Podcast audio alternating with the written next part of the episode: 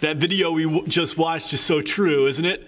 That sometimes as little kids, we start off with these big dreams of conquering the world and all this we're going to do.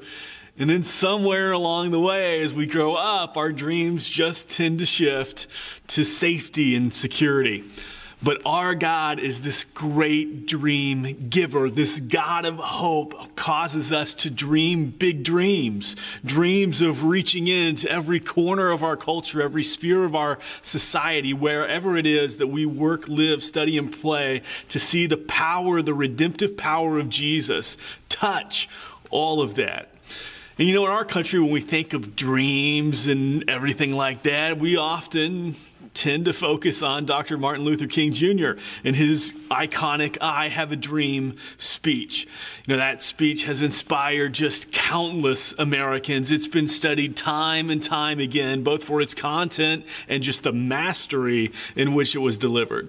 And there's one line in that speech where Dr. King is looking at the world, and the thing that frustrated him most about society was that there was a lack of justice the way that God would intend, that not all people were treated as image bearers of God. And so in that speech, he has this line that I have a dream that the glory of the Lord will be revealed and that all people will witness it together. This is our hope. You see, hope really does dream big dreams. But as we kind of continue in our study of Exodus, we're at that point where the Israelites have lost hope. I mean, their dreams at this point have just amounted to a better form of slavery, just having some straw. They've all but given up. And so as God is, is working on them, he's concentrating on Moses, this leader, and he's infusing Moses, who's having all this voices in his head telling him, hey, just get out of here, Moses, or Pharaoh telling Moses, I'm not listening to you. But then there's God's voice telling Moses, because I am, you are. Because I will, you can. Infusing this leader with hope because hope dreams big dreams. I want you to see it this morning. We're going to be kind of in and out of scripture and God is going to use chapter 7 and 8 to really demonstrate to the Israelites that they can hope in him, that he is superior to everything going on in Egypt. I want you to see it. We're going to begin in Exodus chapter 7, verses 1 through 7. It reads And the Lord said to Moses, See, I have made you like God to Pharaoh, and your brother Aaron shall be your prophet. You shall speak all that I command you, and your brother Aaron shall tell Pharaoh to let the people of Israel go out of his land. But I will harden Pharaoh's heart, and though I multiply my signs and wonders in the land of Egypt, Pharaoh will not listen to you. Then I will lay my hand on Egypt and bring my hosts and my people, the children of Israel, out of the land of Egypt by great acts of judgment. The Egyptians shall know that I am the Lord when I stretch out my hand against Egypt and bring out the people of Israel from among them. Moses and Aaron did so. They did just as the Lord commanded them. Now Moses was 80 years old and Aaron 83 years old when they spoke to Pharaoh. Remember, at this point in the conversation, Moses is still having some doubts. He's still having doubts. Hey, the, the Hebrews aren't listening to me. Why is Pharaoh going to listen to me? God, I'm not sure this whole plan is going to work. And so God pipes up again. He says, I am God. You are Moses. I will deliver my people out of Egypt. You can stand up to Pharaoh. Did you catch that here? I mean, God, He talks in the past tense about a future reality. Did you catch that? He says, I have made you like God to Pharaoh. He, he, he acts as if like that has already happened when it will happen in the future. See, God, when He speaks, He can talk about things as if they're already happened because His word is as good as done. You can always take Him at His word. You can always trust Him. When He says something, it's always true. And so He tells Moses this truth that hasn't happened yet, but He speaks to Moses as if it's already taken place. Then God says something interesting. He says, I will harden Pharaoh's heart. And that kind of stops us in our tracks, doesn't it? It kind of bothers us a little bit that God would harden Pharaoh's heart. I mean, why not soften Pharaoh's heart? Why not just make Pharaoh pliable and just do a greater work and, and bring all the Egyptians to the knowledge and the relationship with him as well? It kind of bothers us that, it, that God says he's going to harden Pharaoh's heart. In fact, our minds often that we race ahead in scripture, don't we, to Jesus and that conversation that Peter has with him. You remember that conversation, don't you? Peter goes up to Jesus and says, "Hey Jesus, how many times shall I forgive my brother when he sins against me? 7 times?" And Jesus answers, Peter, I tell you, not seven times, but 70 times seven, 490 times. And the point is, hey, you just keep on forgiving. No one's going to bother to count to 490. You just keep on forgiving. And then we look at that, we tend to give Peter a hard time, don't we? We say, Peter, come on, seven times? Oh, you're talking to God. It's got to be more than seven times. But in reality, I mean, we like to give Peter a hard time, but none of us would forgive somebody seven times, would we? I mean, that's just not the way the world tends to operate. We have this way of thinking, even the laws of the land. Three strikes, you're out. I mean, that's what we do. Hey, I, I will forgive you once. I will forgive you again, but you wronged me a third time. Well, that's about time to be done. We're going to change something. I mean, when's the last time that someone's come up to you and said, you know what? I've forgiven this person like seven times now. No, at that point, you're giving this counsel hey, it's time to be done with the relationship. It's time to move on. You need to separate yourself a little bit. Yeah, there's consequences to actions. And now it's time just to be done with the relationship. Seven times is too many. But Jesus tells Peter, no, not, not seven times, but 70 times seven. You keep forgiving. You might change the way you act, but you keep forgiving. You don't give up on the relationship. So, how is it here that God is saying, I will harden Pharaoh's heart? Because we have this expectation that God isn't supposed to be like us. I mean, if he's going to say 490 times, he's going to just keep on, keep on forgiving, and yet he says he's going to harden Pharaoh's heart. And we wonder if God will harden Pharaoh's heart, would he ever do that to me?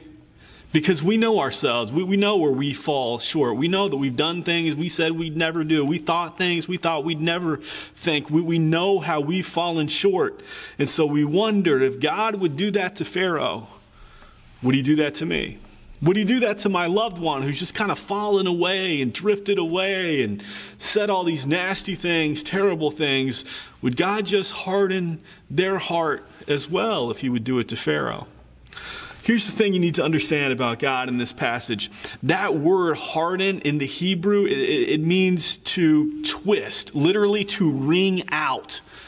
So the point that God is making is I'm going to wring out of Pharaoh's heart what is already inside of him. In fact, later it's going to say Pharaoh hardened his heart. Pharaoh did this. Pharaoh did that. His heart, what is already in Pharaoh's heart, God's just going to wring it out. He's going to, he's going to bring it to light. It's going to surface.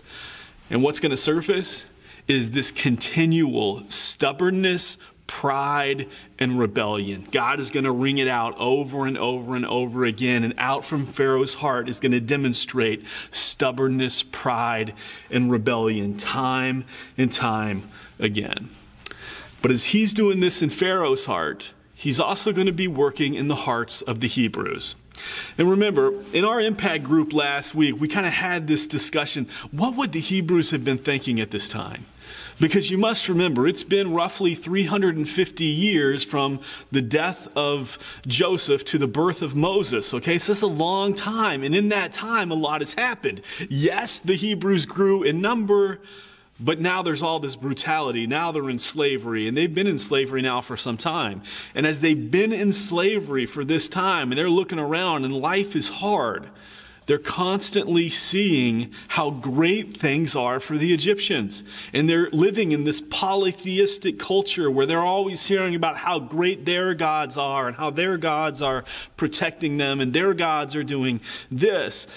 And the God of the Hebrews, well, I mean, they got some neat stories that they could tell about things in the past, but it's been a long time since any of that's taken place. And so you can imagine that by this point, their, their faith has got to be really small, that maybe the Egyptians, those gods. They seem a little bigger than the God they serve. And so, God, He's going to use a series of plagues to open up the eyes of the Hebrews, to awaken them so that they can hope again, so that they can dream again, because hope dreams big dreams. Let's, let's jump into the first plague. I want you to see it. We're going to be in Exodus 7 14 through 19. We're going to look at the first four plagues together this morning. Exodus 7 14 through 19, it says, Then the Lord said to Moses, Pharaoh's heart is hardened. He refuses to let his people go. Go to Pharaoh in the morning as he is going out to the water. Stand on the bank of the Nile to meet him, and take in your hand the staff that turned into a serpent.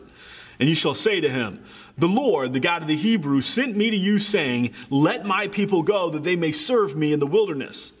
But so far you have not obeyed.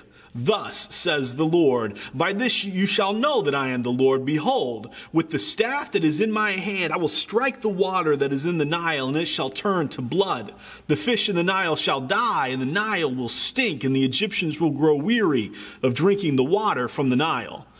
And the Lord said to Moses, Say to Aaron, Take your staff and stretch out your hand over the waters of Egypt, over the rivers, their canals, and their ponds, and all their pools of water so that they may become blood. And there shall be blood throughout all the land of Egypt, even in the vessels of wood and in the vessels of stone.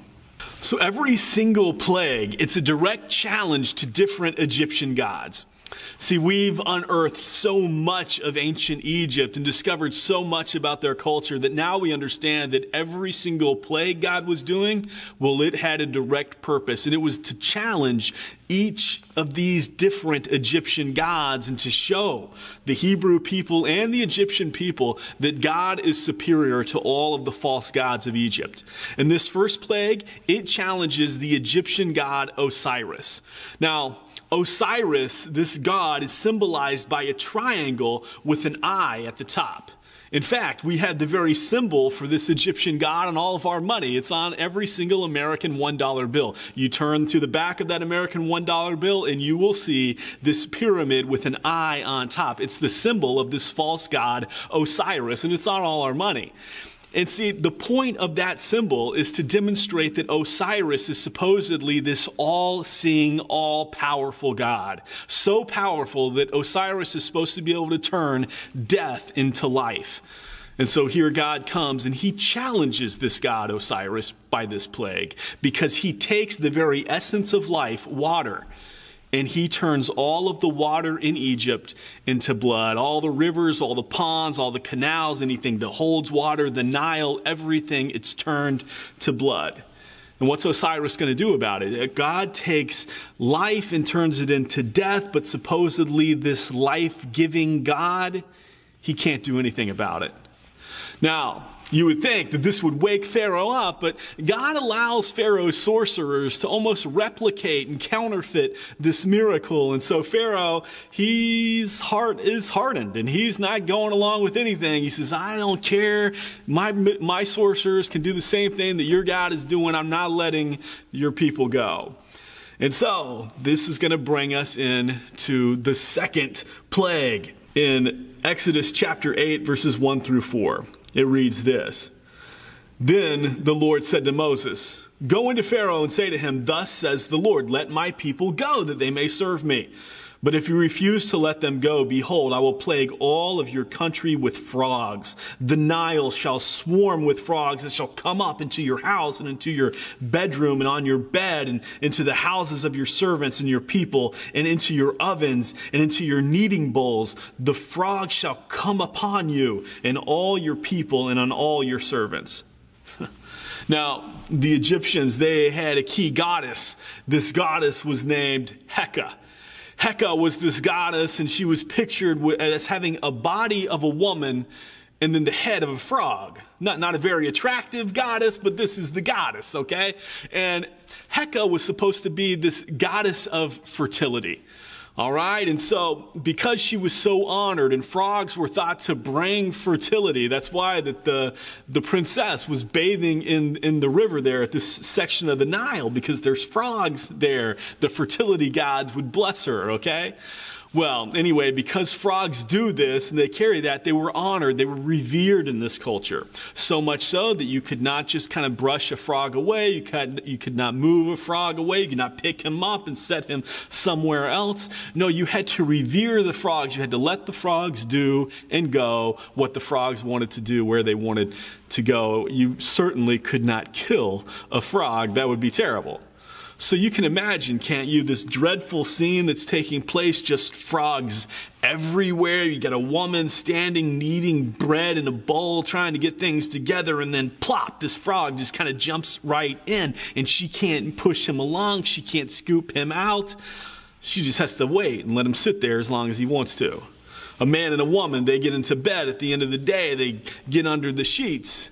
And the next thing they know, they hear a croak, something jumps, and there's this slimy thing next to them. That frog jumps, they jump too, but the frog has claimed the bed. They can't just shoo the frog out of the bed. They can't, they can't do that. If that's where the frog wants to sleep, well, then they have a choice. They're either sleeping with the frogs or they're moving somewhere else. But this is what's happening in Egypt. Frogs are infesting everything and the people have no recourse because this is a god, they believe, a goddess that they must honor if things are going to be fertile.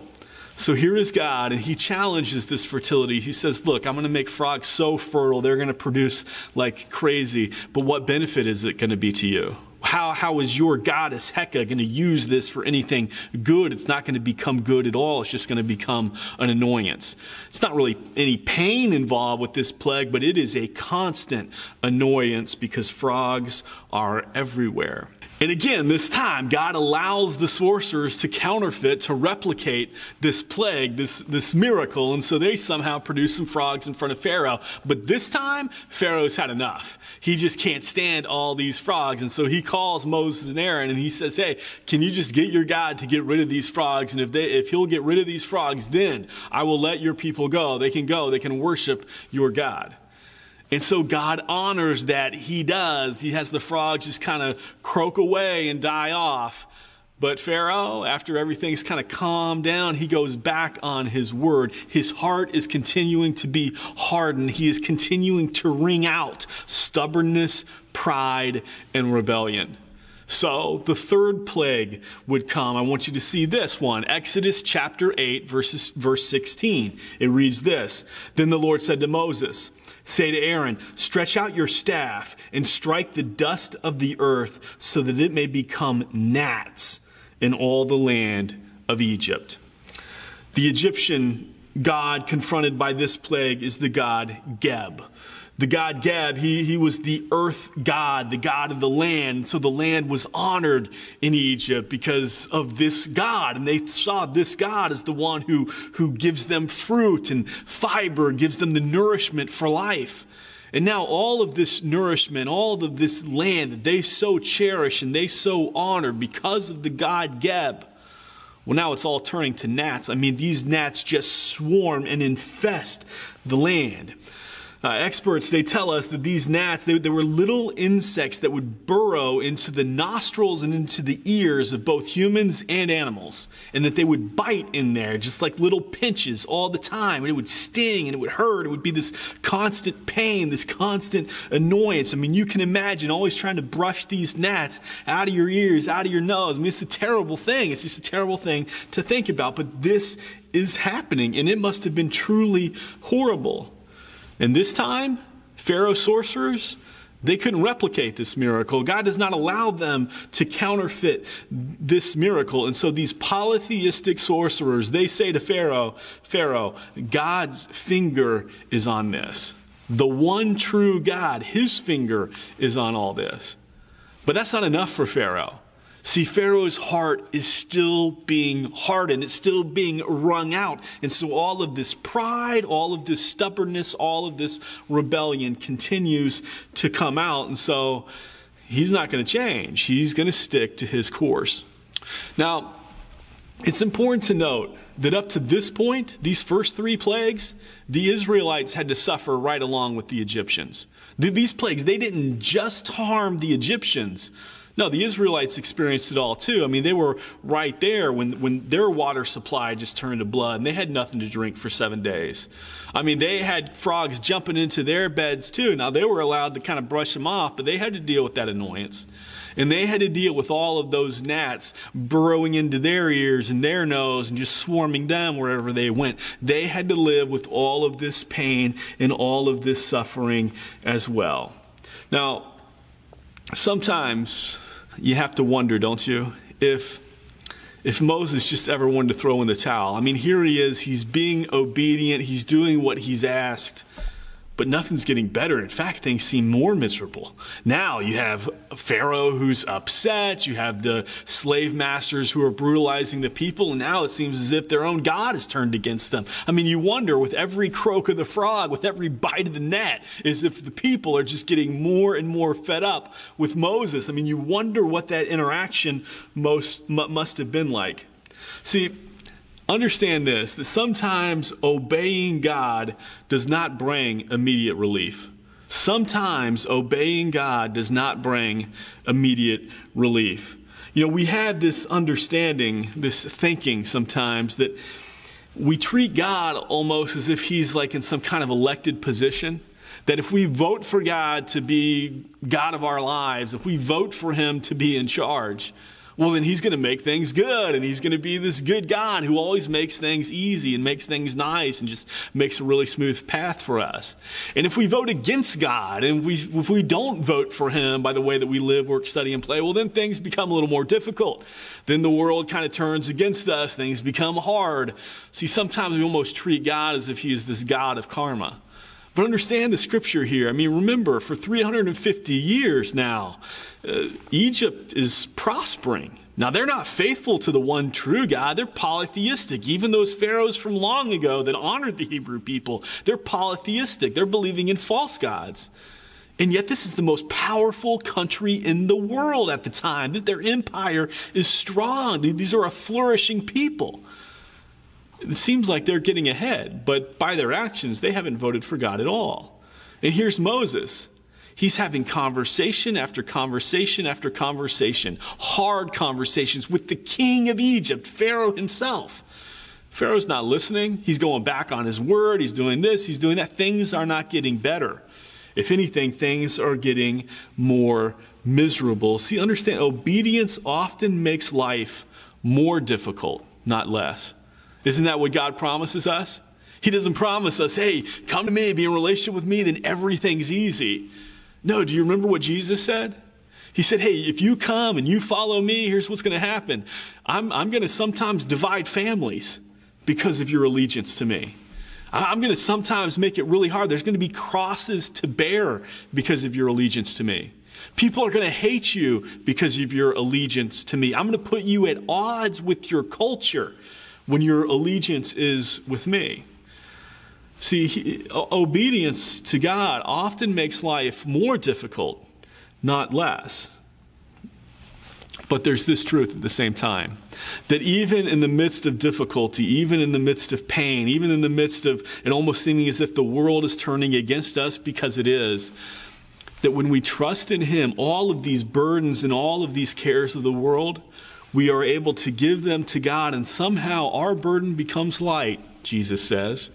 That somehow the weight of the world, the cares of the world, they seem momentary and light.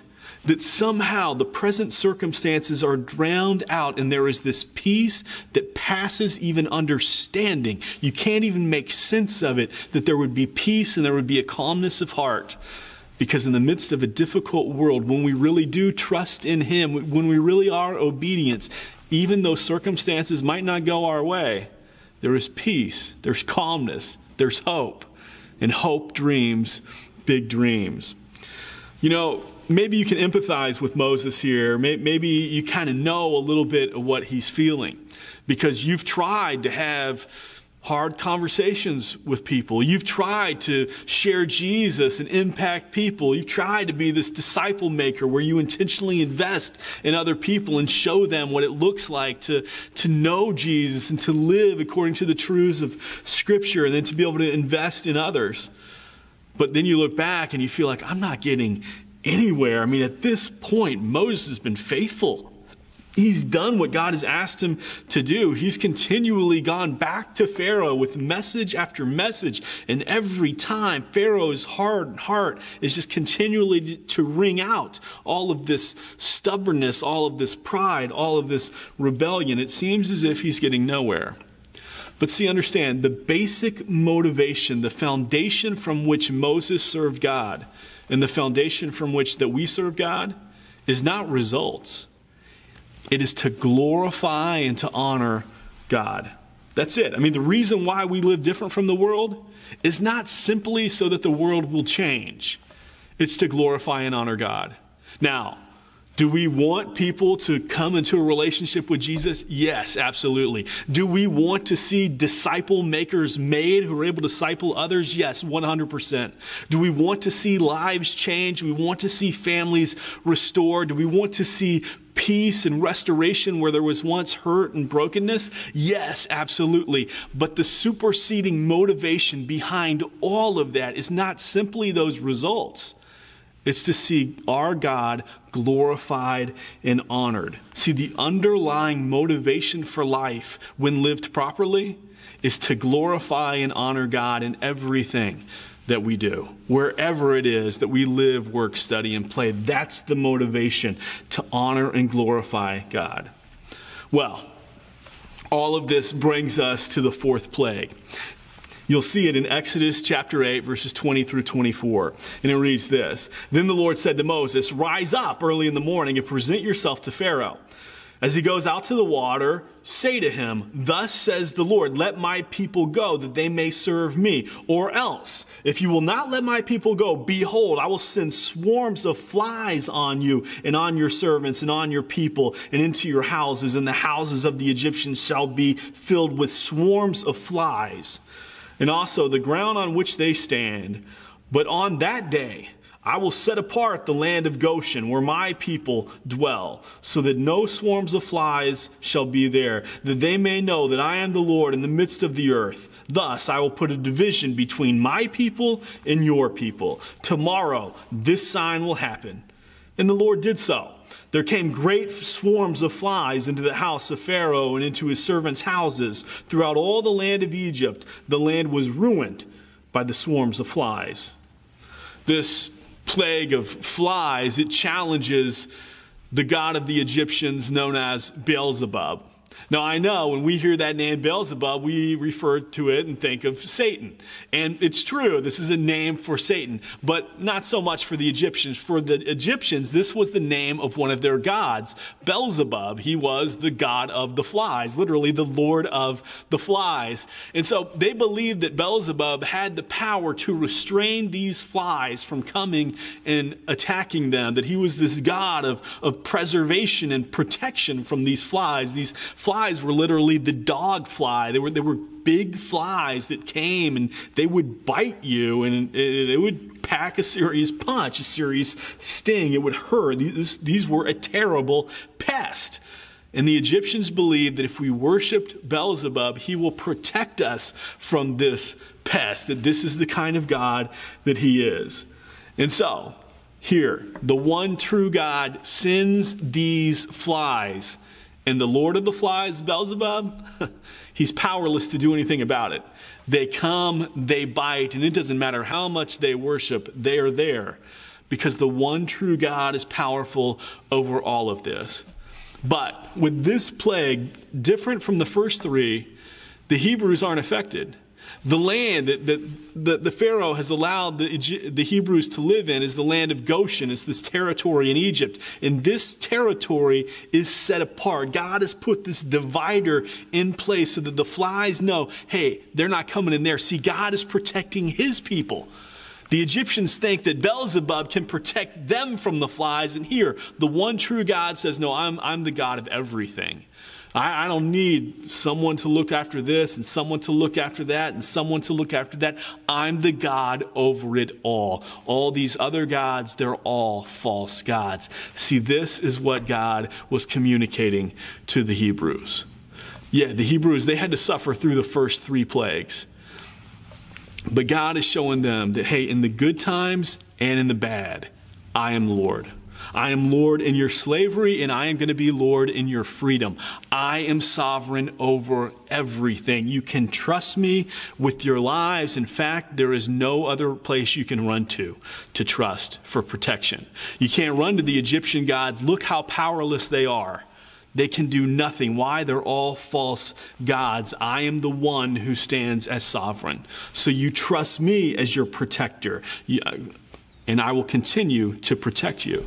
And God does. He protects them from all the future plagues. None of the future plagues will touch the people of, of Israel, will touch the Israelites. And so God is moving. He's moving to get the Hebrews to hope again because hope dreams big dreams. When everything else just turns up empty, we hope in God alone.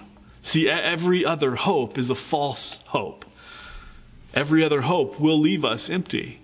We hope in God alone. And when we hope in God alone, well, we dream big dreams because God is the giver of dreams. When we lose dreams, we, when we tend not to dream anymore, it's because we tend not to trust anymore. We trust in ourselves, we look at our circumstances, we kind of move past all, all of that. When we focus on God, we begin to dream big dreams. We dream dreams of, of freedom, of liberation, of the impossible. I wonder this morning as we kind of look in the mirror of Scripture who is it that best represents you? Who is it that best represents me? Is it Pharaoh who has just wrung out of his heart all of this stubbornness, all of this pride, all of this rebellion? Or is it Moses? Someone who, despite not getting immediate results, despite not getting immediate relief, he continues to obey, he continues to serve. Why? Because hope dreams big dreams. Heavenly Father, forgive us for when we stop dreaming. God, help us to dream again, to dream the impossible, to not take on the cares of the world, but God, for our hearts to be in tune with you, to hear your voice so that we can believe the impossible, not because of who we are, but because of who you are. God, focus our hearts and our minds on you this week. We ask by the power of your Holy Spirit and the grace of your Son, Jesus Christ. Amen.